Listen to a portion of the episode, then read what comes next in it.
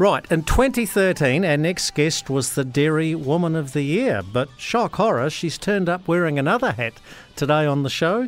She's the General Manager of Extension for Beef and Lamb New Zealand. Justine Kidd, great to chat to you again. When did you change sides? Kia ora, Jamie. 10 weeks ago, so almost 3 months into this role. Yep. I don't know about changing sides. I feel pretty connected to the sheep and beef sector growing up in Te Kuiti and spending quite a bit of time in the shearing sheds. Well, as everyone does in the King Country, That's where all the good shearers come from. Well, mind you, I'll get in trouble for saying that because a lot of good shearers have come out of Southland as well.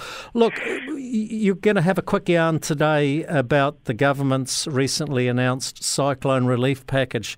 It's kind of got two bits to it. Yep. They're encouraging banks to lend money to farmers at reduced interest rates. It sounds a bit like the 1980s and the downturn then. And the other one is they will lend money to farmers if the banks won't. But here's a question for you, Justine. If the banks won't lend money to farmers or growers, is it a smart move for the government to do it?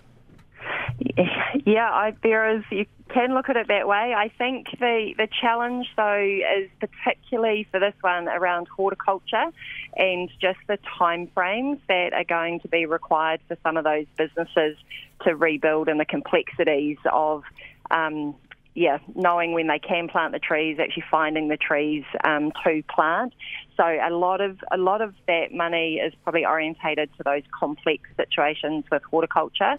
And then we've also got the challenge, particularly up around Tairawhiti, with our iwi-owned blocks and corporations and entities where they're not able to, they can't sell their farms, so they can't use them as security for bank lending. So there's still quite a big layer that needs to be worked out and how that, how this particular package is going to be able to support those businesses and corporations as well. Hawke's Bay and the East Coast Tairawhiti is too important, or they are too important of regions to let fail, especially when it comes to horticulture. One's the fruit bowl and one's the salad bowl, basically, of the country.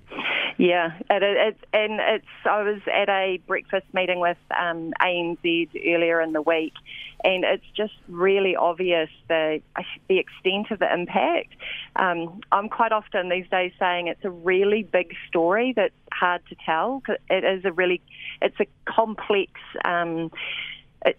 complex challenge trying to navigate through this while there's still also, like we talk about Cyclone Hale and Cyclone Gabrielle, but even just the ongoing rain is causing so many issues with movement of property, more slips, slumping roads. The access is a major challenge, not just for for getting livestock in and out or supplementary feed in and out or produce, but also just, the basics of getting kids to school and getting families into town. So it's quite hard to describe the significance of the impact. Well, Justine, we do a lot of work with FarmStrong here on the country, and their services and the likes of those guys are needed more than ever because the mental pressure alone on those farmers and growers getting hammering after hammering. It's easy for us to sit down here and say, oh, resilience, but everyone has a breaking point. Yeah. Yeah, and I think the Rural Support Trust and FarmStrong the whole community has been really open and really conscious of supporting people. We had Dr. Lucy Hone through the region last week. She was brought in, which was fabulous. There's a really interesting impact report from the Tararua District Cyclone Recovery Programme, and one of the things I was just scanning that again, and 2/3 of the respondents in there are saying that they've had some, and 20% are saying they've had major impact on their ability just to meet cost of living. So, these pressures are really real and they're really personal.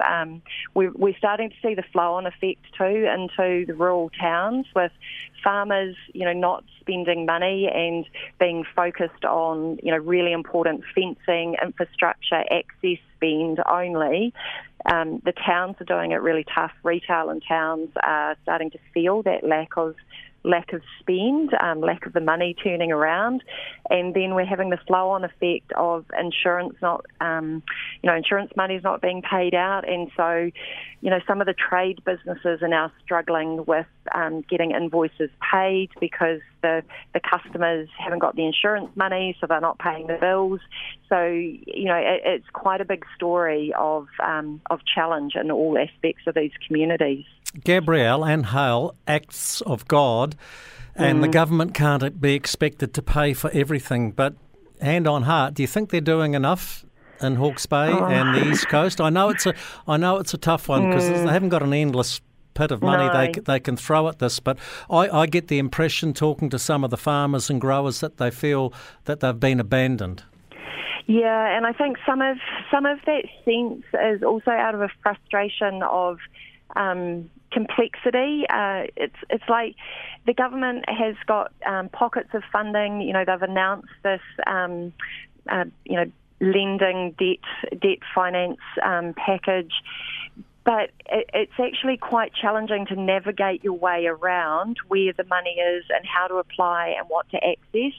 So it's as much about the pace of that support, being able to make it back into community. So this isn't, just about being on farm. It's back into the impacted communities. And I think that's where the sense of isolation and abandonment is coming from.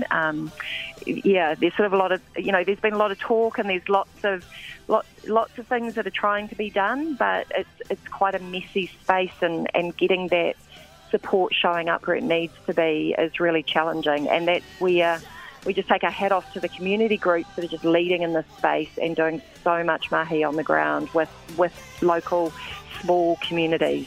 Good on you, Justine Kidd from Beef and Lamb New Zealand. Appreciate your time, and thank you very much. I know you're on a short time frame today.